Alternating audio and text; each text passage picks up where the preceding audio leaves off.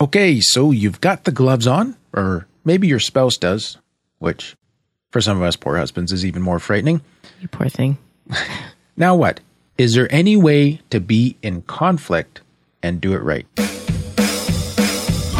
Welcome to the Only You Forever podcast. If you want to build a thriving, passionate marriage, we've got the research, the truth, and the answers you've been looking for. And now, here are your hosts, Caleb and Verlinda Simone Gendel. Hey everybody, this is episode number 34, and we are serving up round 3 of our fighting series today. So we're talking about doing right, doing it right. We're talking about fighting. Mm-hmm. Verlinda, should we do a quick recap?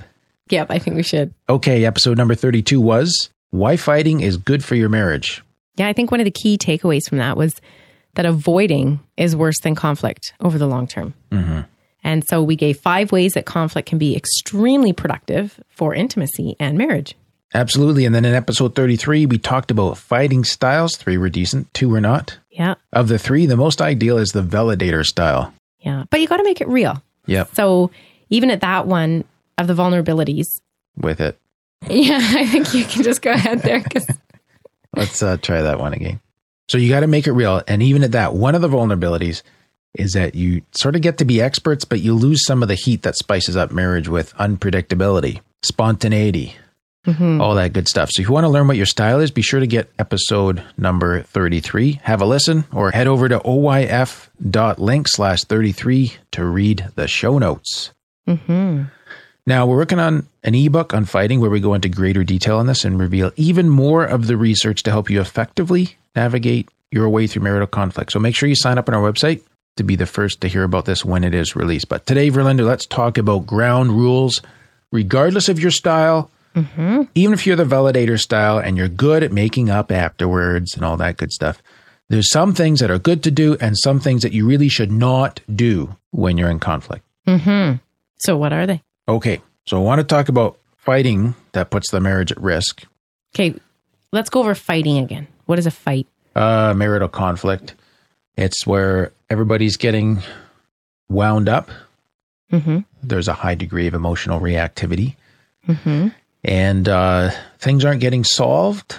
And maybe one person's avoiding or withdrawing or feels overwhelmed or is placating. It can go all sorts of different ways, but there's an upset between husband and wife Okay, so there's an upset there. and it's everything all the styles all the way from from uh oh like that's scary let's both back off from that and pretend that never happened and not talk about it Mm-hmm. which is the avoiding style all the way through to the very volatile Hostile. like people are like oh are they going to kill each other the neighbors can hear them and Right. Okay. yeah Okay. So that's a fight. yeah So obviously, there's fighting that puts marriage at risk, right and then there's fighting that puts people at risk okay, now that's kind of going down the abuse road which we Yeah. we're not really dealing with here right. That's why I wanted to clarify fighting. okay It's not like this is not abusive. physical Yeah. no Okay. All right. So there's things you can do, Rolando, when you fight. Not that you ever fight. That aren't that aren't catastrophic at one point in time. Do you know what I mean? So Yeah. you can do them, and it's you know it's not the nuclear bomb that's the end of it, but cumulatively, it's an issue. Okay. So it'll be, it may build up over time. So from Hansel and Segrin in the Journal of Family Communications, I found this article uh, research they did published in 2009. Things like exploding and getting out of control, just giving in to your spouse every single time, or withdrawing, shutting down, refusing to talk. So those are things that aren't catastrophic when they're done once, but if they're done in the long term, that's an issue in your marriage. Yes, Okay. they wear down your spouse if you stop and think about them, right? Okay. So, and each one of those will wear down your spouse in different ways, and they all cause stress, Mm-hmm. and your spouse. And and what's going to happen is your spouse is just going to have less and less ability to deal with this over time. Like I'm just going to get sick of you exploding and going crazy every time. Like Yeah. we here we go again. You know what I mean? Okay. Or you know you cave in and I never feel like I can get anywhere with you because you just cave every time. It's like give me something I can respond to. You know what I mean? Instead of disappearing on me Right. Okay. or withdrawing. It's like hello, is anybody in there? So I'm going to have to get out. Like we talked about previously, we're going to have to break Heavy out arsenal. bigger and bigger guns to try and get through the wall. Hmm. Okay. Okay, so we want to watch for things, you know, that aren't like instantly fatal, but it's like radiation slowly builds up to a fatal disease. Okay. So I want to link to another study that's related to this, or the thought, the conclusions related to this, I should say, by Rodriguez and Margolin and Family Process. That was 2013, so it's pretty fresh. Husbands are more reactive to in the moment behaviors. Okay. Mm-hmm. Wives have a greater stress response to previous and more chronic experiences of marital aggression. So the husband in a conflict will tend to get stressed and then calm down afterwards, whereas the wife, she has this stress loads that just builds and builds. This is a gender difference they observe. So the, kind of like carrying a grudge. Yes. You don't forget it. Yes. Or The, the, the nice way of putting that is that wives carry their marital conflict history with them. They don't forget anything. oh, yes. Yeah. So they get charged up more quickly, though, The next time the next time. because they remember. It's like, oh, we're going down that path. I'm going down that path too. Here we go. Right. Right. Yep. So, this type of sort of ongoing, unresolved conflict, it puts the marriage at risk. And all three of those uh, behaviors exploding, getting out of control, giving into your spouse, the withdrawal you're caving in on the problem rather than actually making peace. They never solve, right? Yeah. Either it's so scary I have to back off, or you've disappeared on me, or you've withdrawn and shut down. And somehow we just never conclude. Yeah. Okay. And that's the issue. So, one of the critical ground rules that we want to have when we're fighting is to learn to resolve our conflict, actually resolve it, and to do that in healthy, functional ways, and to and do that to the point of being completely diffused, preferably every time Right. after every conflict. Yeah. Yeah. Ah. Okay. So that kind of brings us to the issue of perpetual problems. We keep butting heads over the same thing. You just can't make peace about it, right? Mhm. And that's something that we covered with specific strategies in our Talk to Me 101 e course Yeah. and uh, we're going to have that published on the website again soon. You can pick it up there. We really cover that stuff in the third session, but you need to watch the first two before you go there. Yeah. Obviously, so it makes sense. Yeah. But let's just talk here about good and bad behavior. And actually, I want to kind of, if I can just plug them and use the three categories that usually come up in research there's destructive behavior in conflict, there's constructive behavior in conflict, and then there's withdrawal behaviors. Okay. Okay. So, destructive behaviors include really negative reactions to marital problems, things like yelling, insults, criticism, just being belligerent, and showing contempt. Those are very destructive. Very Okay. constructive behaviors are clearly positive reactions, such as saying nice things, Mm-hmm. calmly discussing the problem, and actively listening. Mm-hmm. So would empathy be one of those two? Yeah. Be constructive. Yes. And verbalizing it. Yes. putting words to it. Withdrawal behaviors include disengaging from the conflict or the person. It may include things like actually leaving the situation entirely or just kind of checking out. You're still there, but you're keeping quiet. Okay. Okay. So, this is all from an article in the Journal of Marriage and Family Therapy. So, we want to kind of think about these three groups and which way we're going. Because Gottman, when he did a study in this with his colleagues, they found that the destructive behaviors predicted divorce up to seven years later amongst newlyweds. Mm-hmm. Like it was a predictor. When they see this, it's like, okay, there's a good chance of divorce coming seven years down the road if you're newlywed. For longer married couples that averaged about five years of marriage, they see it divorce coming about 14 years later. It's okay. actually start they start predicting divorce from these um, destructive behaviors. wow.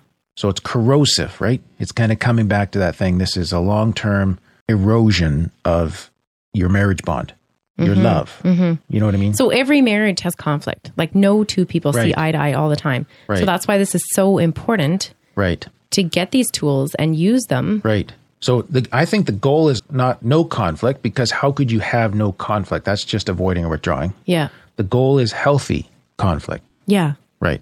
All right. So we're better off with conflict than withdrawing from conflict. It, I think it's really kind of bringing that home, right? Mm-hmm. right. Now, constructive behaviors, when they looked at them, they actually led to improvements in the evaluation of the marriage. So you go through the conflict. If you engage in constructive behaviors, there's more stability, there's greater satisfaction, even though those behaviors are coming in the context of you disagreeing. Okay. Make sense? Yeah. There's the research again, right? So you got to go through it. And, but if you go through it right, you actually lead, you get to a better place than if you didn't go through it. Okay. So it just kind of points out that agreement is not critical to happy marriage, but good behavior when you're disagreeing is. Yeah, that makes sense. Yeah. Mm-hmm. Now we can get complicated and all this stuff, but I want to give a key takeaway for this, right? So if we remember nothing else from this episode and you're listening today and you're out walking or you're driving, whatever, this is the summary point of a whole ton of research by Dr. Gottman. Again, a world class expert in marital conflict. It's the key. So one, Okay. sen- one sentence, and this is actually going to be in plain English. Are you ready for it? All right. Skills These are marriage skills, like in conflict. Okay. Skills based on gentleness work best to produce happy and lasting relationships. So we want gentle fights. Skills based on gentleness work best. Hmm. Yep. Interesting. Proverbs chapter 15, verse 1 A soft answer turns away wrath, but a harsh word stirs up anger. You can go thousands of hours of research or a simple proverb from 3,000 years ago. Same conclusion. Yeah. Well, then what's the opposite of gentleness?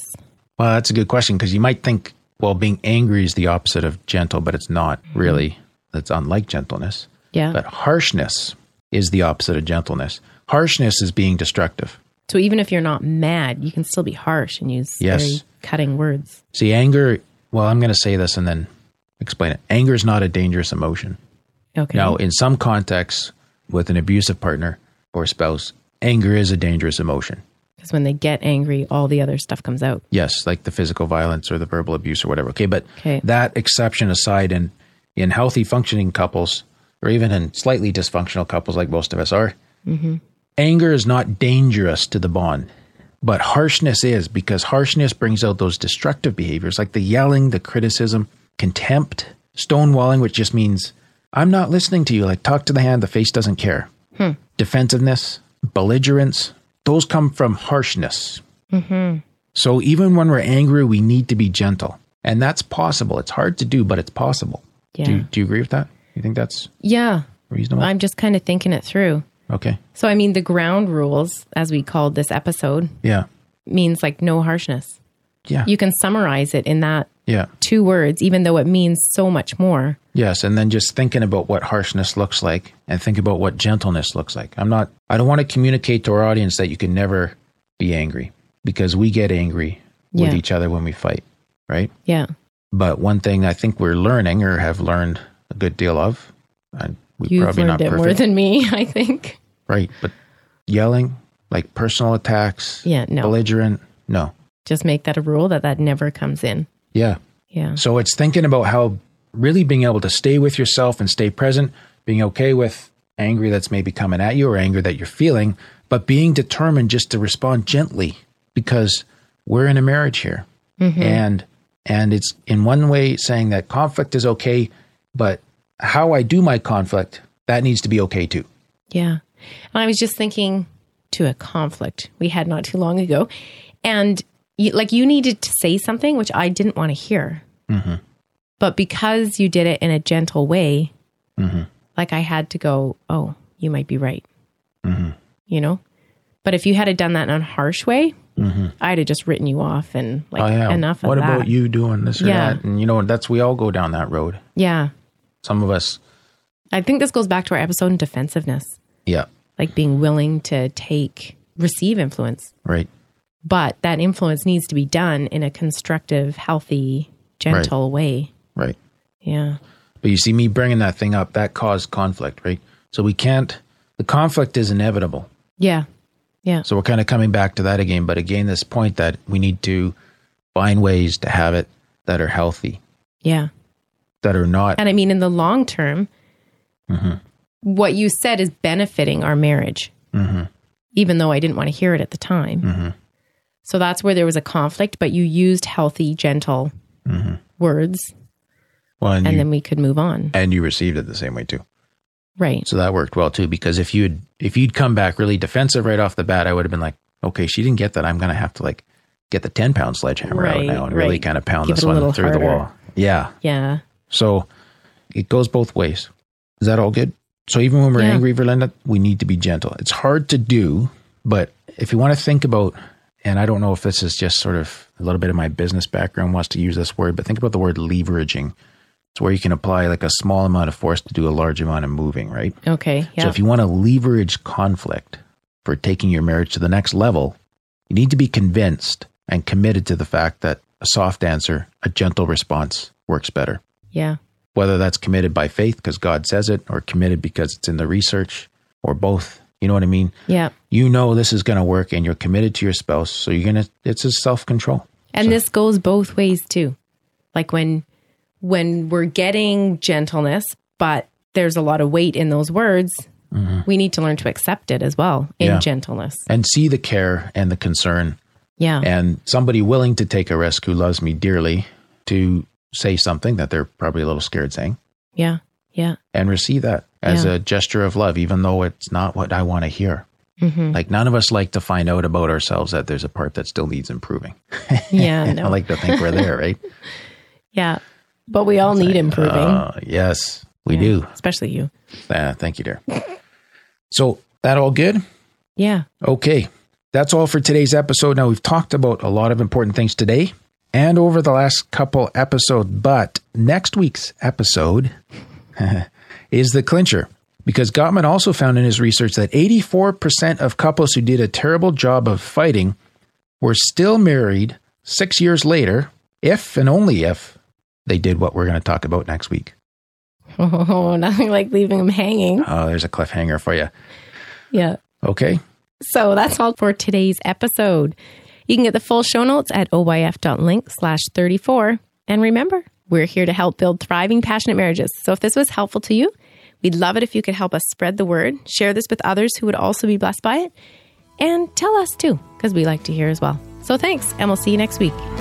Thank you for listening to the OnlyYouForever.com podcast. Please help us reach and influence a wider audience by rating and reviewing our podcast at OnlyYouForever.com slash love. Thanks for listening, and we'll see you next week.